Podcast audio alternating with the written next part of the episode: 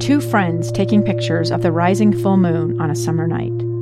Two teenage kids doing what teenage kids do. When a stranger with a gun and a death wish changed everything.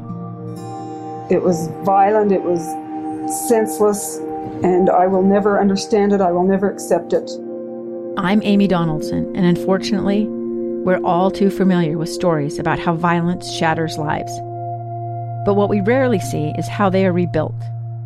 In a new podcast, The Letter, we relive tragedy, but only so we can hear the rest of the story the struggle to reclaim lives, the realities of grief, and the possibilities of forgiveness. I believe in miracles. Sometimes I thought, there are no miracles. Yeah, there are, and this is a big one. Follow the letter at theletterpodcast.com or wherever you get your podcasts.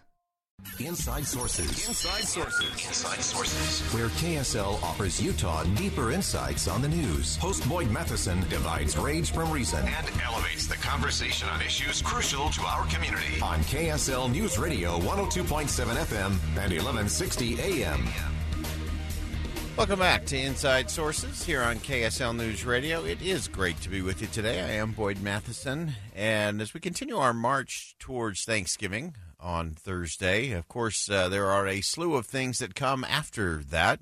If you can survive your uh, holiday gathering as a family, then things start moving rather rapidly. We have Black Friday, where, of course, we have all of the big deals at uh, the stores. And we have Cyber Monday, where you can buy anything in the world online and hope that the supply chain and overnight shipping delivers that to you before you get to uh, your holiday season. And then we have this wonderful thing uh, that started back in 2012. So we go from Thanksgiving, Black Friday, Cyber Monday, and then we get to Giving Tuesday. And I think Giving Tuesday is a very important sequence part of uh, the whole uh, moving into the holiday season. And uh, the history of it is kind of interesting. It goes back to 2012. It was a simple idea, uh, a day that encourages people to do good. Giving Tuesday was born and incubated at the 92nd uh, Street Y, and it's uh, Belfer Center for Innovation and Social Impact in New York City. Giving Tuesday is now an independent, nonprofit, and global movement that inspires hundreds of millions of people to give, to collaborate, to come together, to celebrate generosity together. So today, uh, now we're almost 10 years into this whole thing, nine years in. Uh, Giving Tuesday is uh, an inclusive and pluralistic community of millions, literally millions of givers from around the world with activity in every country and on every continent. And the whole goal is to celebrate, to uplift grassroots generosity and the generosity as a universally held value that we should emulate and celebrate. Uh, and so, as we, we look at all of that, I think this is one of those important movements that uh, is easy to miss if we're not paying attention. So, we're one week out from Giving Tuesday. So, as with all things we recognize around here, being intentional is always helpful. Being intentional intentional usually makes sure you actually follow through on commitments or ideas or inspiration.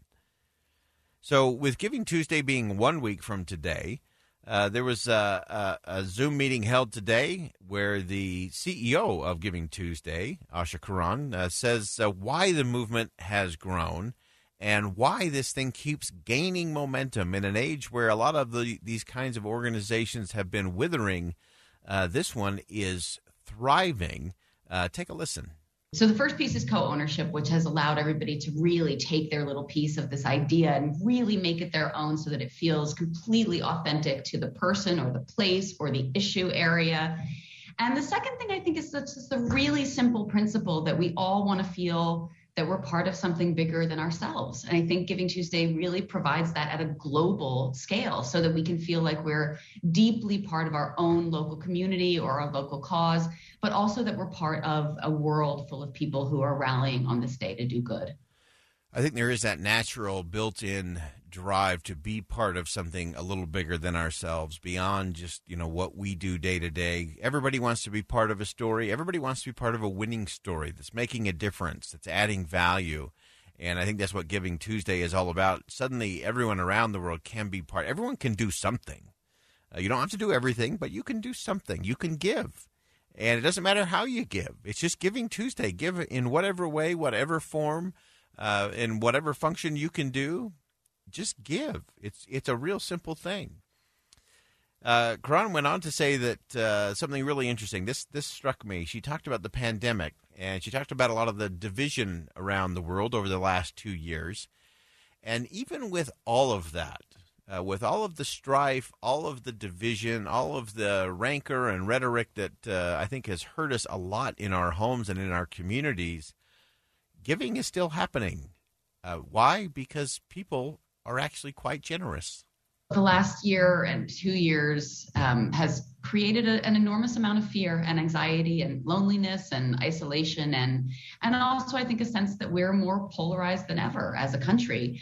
Um, and in addition to the to the the crisis we see happening, you know, all over the world as well. So on Giving Tuesday in 2020, um, there was some concern that all of that was really going to suppress generosity.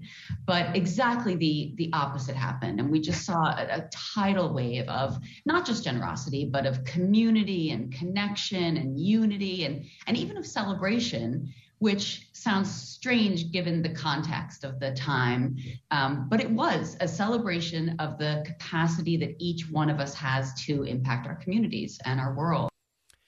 Everyone has capacity to impact everyone has that capacity. And it doesn't matter what your bank account says, doesn't matter what community you live in or don't live in, doesn't matter what your job title is, uh, what your status is. Everybody can be generous. Everyone uh, can be part of that giving. And, I love the fact that uh, they did stress a little bit about uh, last year, 2020, and you know, would all that unravel in the midst of the the rancor and the division within the country and in the midst of a pandemic, would it would it go down? Would would it really cease? And to me, that is part of what gives me great confidence in the future. Is regardless of what happens in our politics, regardless of what happens in uh, national capitals or state capitals around the world, people are good. Most people are really good, and most people are amazingly generous.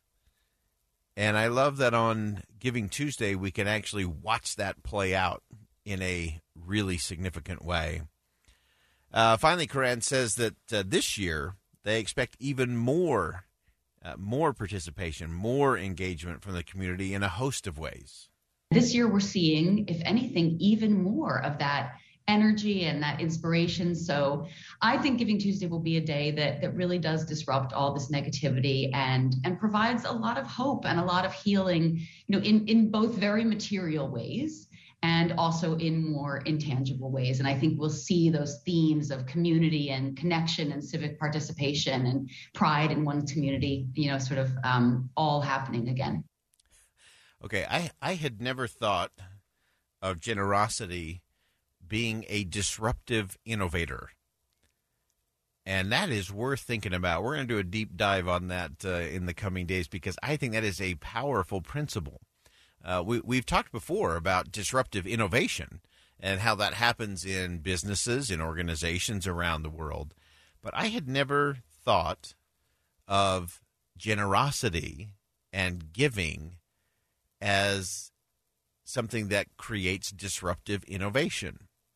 So let's let's think about that for a second, just for a, a little sampling of I think where we can get with this. So if you have a uh, maybe you had a negative experience uh, with a neighbor or a colleague at work, and maybe that relationship gets a little intense, or maybe that neighborhood uh, becomes very divided because of something that took place there. If someone shows generosity, if someone shows that kind of kindness, if someone gives uh, maybe even to someone who had wronged them or hadn't been truthful about them or uh, had done something that was destructive to somebody else. That act of generosity disrupts everything. It disrupts bitterness. It disrupts division. Uh, we actually saw this uh, even just this last weekend with the uh, University of Utah football game and the Oregon Ducks. You had uh, two political uh, elected officials Utah Senator Mike Lee, Republican, Senator Wyden from Oregon, uh, Democrat, uh, rarely on the same page when it comes to policy issues. And rather than just have that negative relationship of, oh, they always vote wrong, or oh, they're always getting in the way of, of my objectives as a senator, they didn't. They came together around food banks, Utah Food Bank, and showed generosity. How well? How much can you give? Well, I don't know. How much can how much can someone in your state give? Uh, and we watched that generosity just sprout and flourish uh, with Smithfield Foods here. I mean, they are contributing well over 40,000 pounds of food.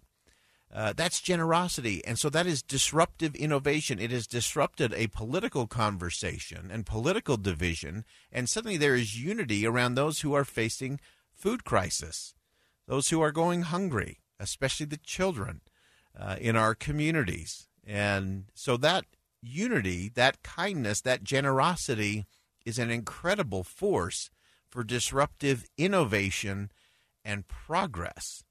Think about that again as you roll into your Thanksgiving weekend, and all of us will get ready as we move into uh, Thanksgiving. And then next week, of course, we'll have Giving Tuesday. Much more to come on that. We'll follow it all the way through. Be part of the movement.